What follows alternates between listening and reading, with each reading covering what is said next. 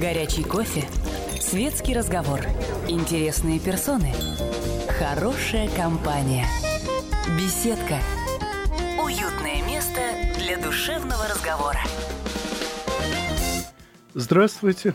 Сегодня вы можете, как обычно, позвонить в беседку прямого эфира «Комсомольской правды» по телефону 8 800 200 ровно 9702. И на ваши вопросы будет отвечать мой гость, э, писатель и в свое время создатель Всесоюзного творческого объединения молодых писателей-фантастов Виталий Иванович Пищенко. И говорить мы будем о, в первую очередь о том, что фантастика – это самый реалистичный сейчас художественный метод.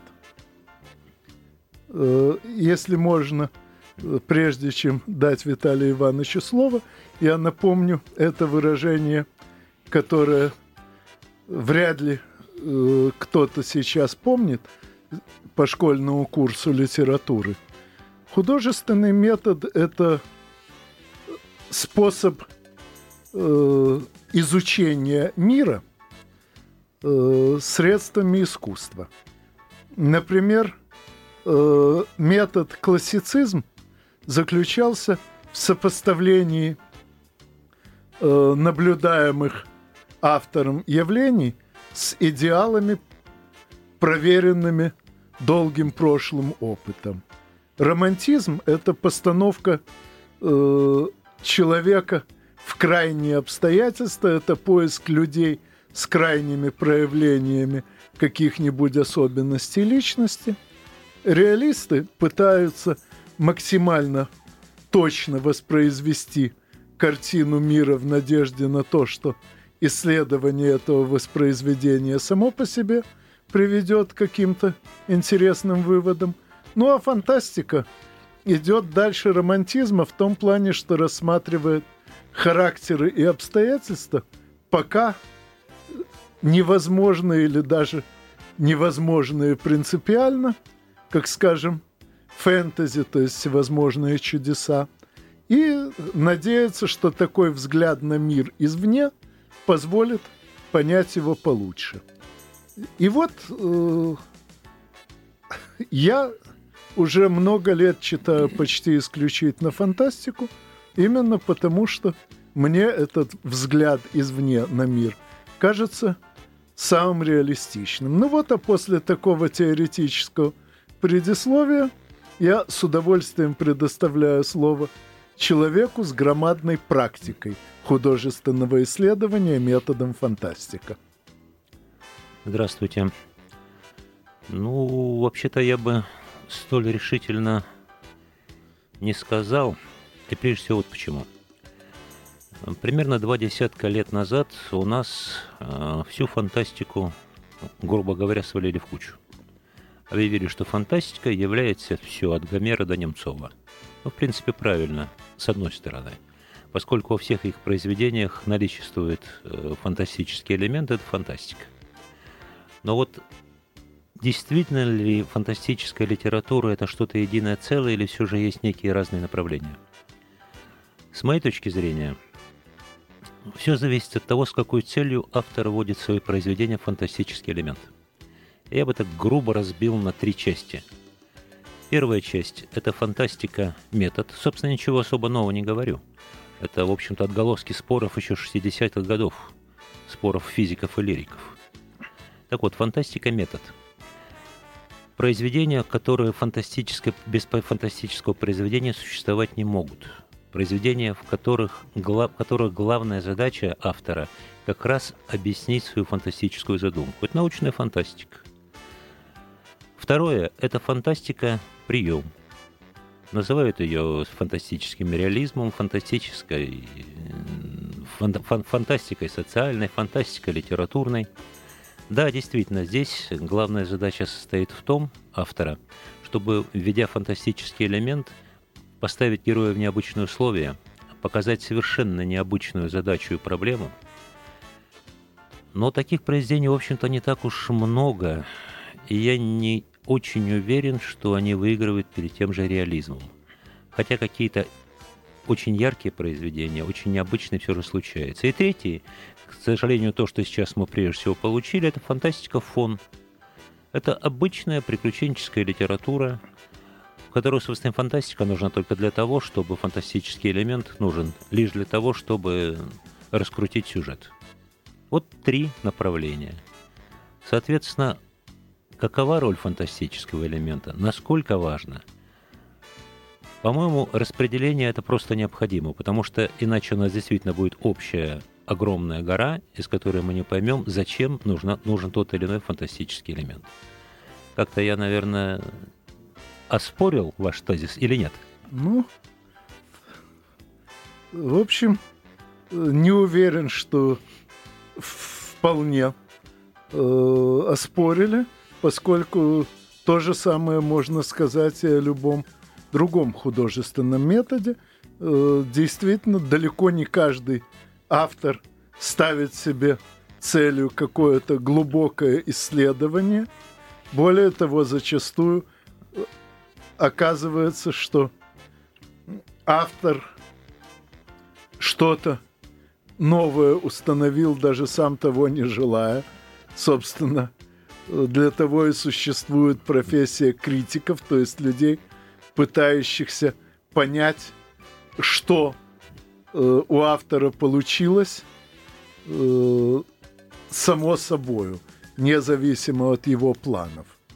Э, так что э, я согласен с вами в том, что далеко не все авторы ставят себе целью художественное исследование, но тем не менее используемые ими приемы сами по себе приводят э, к э, тому, что автор говорит что-то новое о мире. Ну а если он ничего нового не говорит, то, как правило, и качество произведения таково, что оно не стоит истраченной на него бумаги.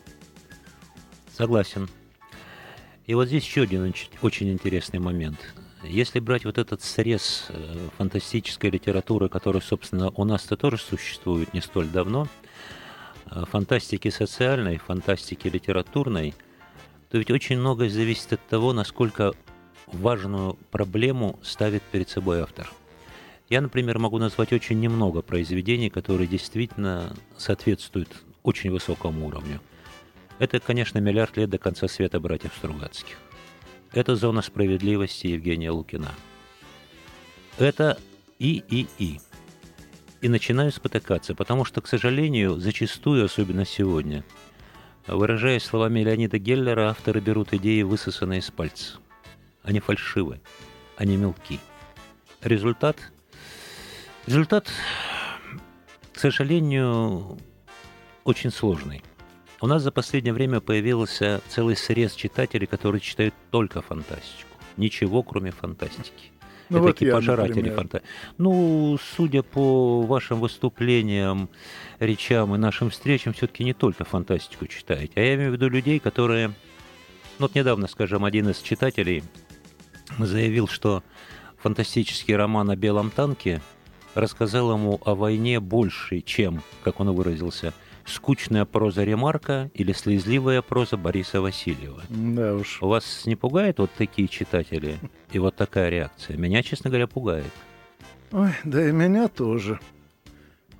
К сожалению, э, это значит только, что такой читатель даже не пытается воссоздать перед собой э, картину прочитанного. Кстати, воспользуюсь случаем для небольшого отступления от темы. Один из моих знакомых, кстати, прекрасный игрок интеллектуальных игр, а в своем поколении лучший капитан команды, он почти ничего не читает. Большую часть того, что он знает, он воспринимает э, из телерадиопередач, из разговоров с окружающими, благо он вырос в семье очень сильных э, интеллектуальных игроков, и, естественно, разговоры там ведутся соответствующие. Вот. И как-то раз я э, с ним э, беседовал именно на тему чтения. И он удивился, а зачем вообще читать, если можно, например, посмотреть экранизацию? Я ему ответил, когда ты читаешь, э, тебе приходится очень многое домысливать. Если, скажем, автор написал «Вошла женщина э, с ярко-красным поясом», надо э, уже самому домыслить всю остальную одежду, которая бы с этим поясом стыковалась. А если э, смотришь экранизацию, то домысливать эту одежду не надо. Ты просто получаешь картину, которую сочинили художник по костюмам и режиссер, и поэтому чтение дает несравненно больше э, возможностей для тренировки собственного воображения. Так вот, насколько я могу судить, человек, который так отозвался о ремарке и Васильеве, скорее всего, даже и не пытается э, воссоздавать мысленно картину того, что прочел, воспринимает текст просто как э, поток слов и, и поэтому не получает от книги и сотой доли того, что можно взять при вдумчивом э, чтении. Ну, с фантастикой ему, очевидно, легче, потому что там, э, как правило, авторы вынуждены описывать больше, чем в реалистической литературе, грубо говоря, потому что каждый себе представляет, как выглядит женское платье, но никто себе не представляет, как выглядит карманный боевой лазер, и поэтому писателю приходится больше рассказывать. Но в любом случае человек, который это сказал, явно страдает недостатком воображения. Увы, в общем-то, понимаете, вот вы сказали, что задача критиков. Но ведь у нас очень неважно обстоят дела с фантастической критикой. И давно неважно обстоят. И не только с фантастической. И есть ведь еще один момент. Наверное, это будет звучать несколько странно из, от меня, из моих уст – но в последнее время встречи с читателями, особенно с молодыми, со школьниками, студентами, я начинаю с одной фразы. Не читайте только фантастику. А если вы читаете фантастику, не читайте только то, что лежит на сегодняшних прилавках. Только зная историю фантастической литературы, только прочитав Уэллса, только прочитав Ефремова, прочитав Стругацких, прочитав прекрасных писателей, которые вошли в нашу литературу в конце 80-х годов, вот только тогда человек может оценить то, что лежит перед ним. Ну, ничего нового, собственно. В любой литературе также дела обстоят. Недавно вот, э, ну, приходится мне по долгу службы достаточно много читать литературу о войне, в частности, о Великой Отечественной войне. И подметил один момент. То же самое. Война для многих нынешних писателей становится просто фоном – они ее не знают, они, они ее не испытывали, они ну, ее в лучшем случае видели по телевизору. И вот это неприятно. И если фантастик, фантастическое произведение в любом, о чем угодно, фэнтези, не знаю, там космическая война, все что угодно, если автор относится к фантастическому элементу вот так, только как развлечению, как приукрашиванию, ну, увы, значит, произведение получается читабельное, но забываемое – а может и к лучшему, что такие произведения быстро забываются. Может быть. И может быть, потому что не я... Не портят человеку сознание надолго. Я недавно, честно говоря, испугался. Зашла речь о произведениях паре-тройки наших авторов, наших отечественных работающих в жанре фэнтези. Но хорошо помню, что я их читал. Читал, потому что предоставляли они рукописи для приема в Союз писателей. А поставь меня к стенке, я ничего не могу вспомнить. Ну, ну начал, на память, те... начал на память валять, потом нет, оказывается. Вот те же произведения того же Лукина, произведения лучшие того же Логинова, того же Рыбакова, Вершинина, ну, вот они у меня в памяти остаются. Ну, об этом мы подробнее поговорим с вами уже после рекламы. Не переключайтесь, это ненадолго. Горячий кофе, светский разговор, интересные персоны, хорошая компания, беседка – душевного разговора. Здравствуйте. Позвонить в беседку «Комсомольской правды» вы можете по телефону 8 800 200 ровно 9702. И на ваши вопросы ответит мой сегодняшний гость, писатель, создатель Всесоюзного творческого объединения молодых писателей, фантастов, правда – к сожалению, эти фантасты уже довольно давно были молодыми, как и само это объединение. Виталий Иванович Пищенко. И говорили мы сегодня в основном о том, насколько реалистична современная фантастика и насколько она творчески интересна. Ну вот относительно творчески интересного тоже частенько задают вопрос, как, скажем, сравнить сегодняшнюю фантастику с тем, что было 10-20 лет назад. Вы знаете, вот я пришел к точке зрения абсолютно, так сказать, убежденной или убежденно. По большому счету ничего принципиально не изменилось. По-настоящему талантливые произведения появлялись и появляются, но это всегда был штучный товар. Тут ни повышенный гонорар не поможет, ни какие-то особые обещания автору – они есть. Да, гораздо больше стал поток литературы, ну, серой, что ли, то, что даже к билетристике не отнесешь. И некоторые считают, что именно она определяет лицо нашей сегодняшней да. фантастической литературы. В старое время это отсеивалось на э, редакциями, худсоветами. Ну а сейчас, к сожалению, такого отсева мало. Хотя, на мой взгляд, э, лучше издать одну хорошую книгу тиражом 100 тысяч, чем 10 плохих тира... тем же суммарным тиражом. Ну, наша книга издания это вообще э, какой-то феномен или феномен, как хотите. Во всяком случае, ничего подобного ни в одной стране я никогда не видел и не знаю. И, собственно, зачем книгоиздатели рынок фантастики сами разогревали и готовили его к падению, мне непонятно. Потому что если ежегодно выпускается только отечественных авторов порядка тысячи, полутора названий книг, ну извините, а кто их читает? Число читателей определенное. Это легко просчитывается. Соответственно, тиражи тоже примерно можно посчитать.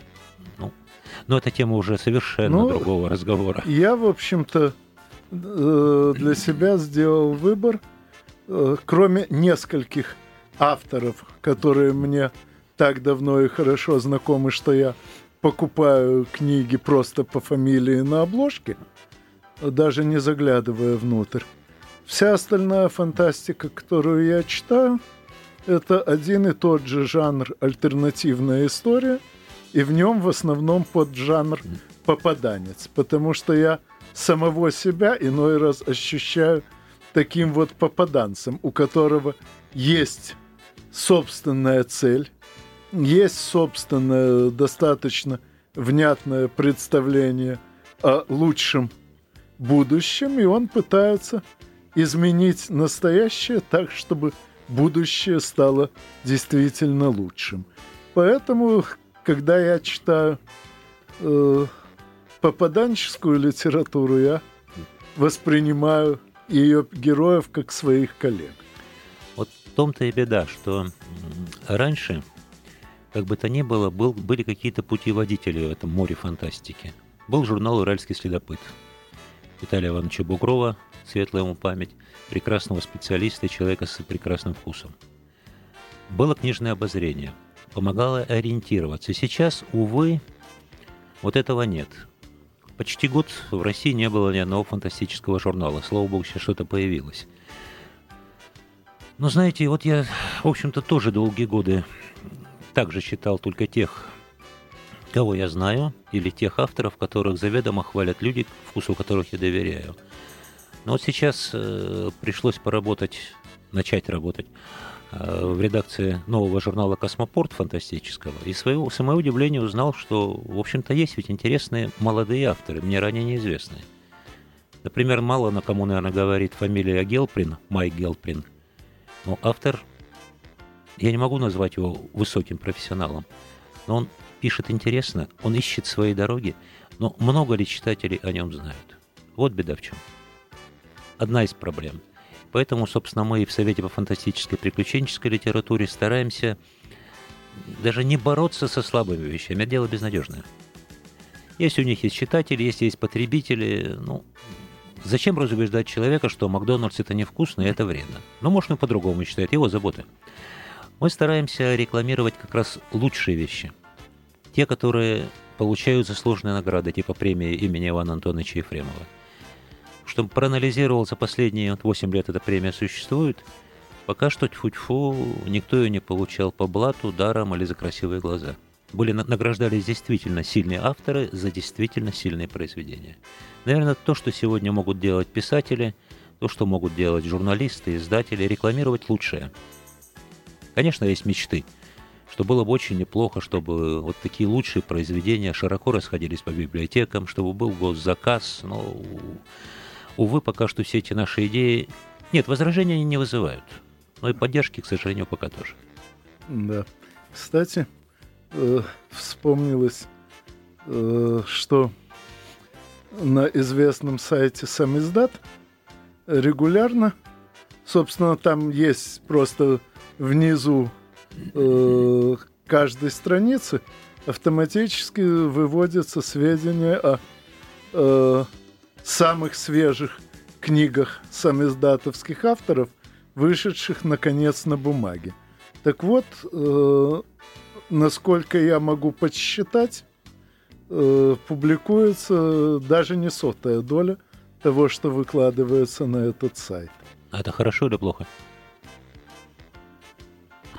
Боюсь, что это неизбежно.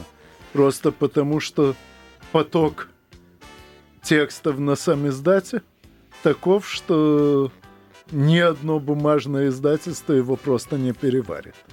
Ну вот здесь еще одна беда. Какое-то слишком добренькое, все прощающее, все принимающее отношение к написанному, к сожалению. Недаром приходится встречать в статьях такие фразы, что многое из того, что опубликовано сегодня, в советское время даже журнала, журнал садоводства бы не подпустили. Почему-то да. вот это снисхождение, а ведь оно не несет ничего хорошего. Я, кстати, прикидывал, почему так много появилось молодых писателей-фантастов.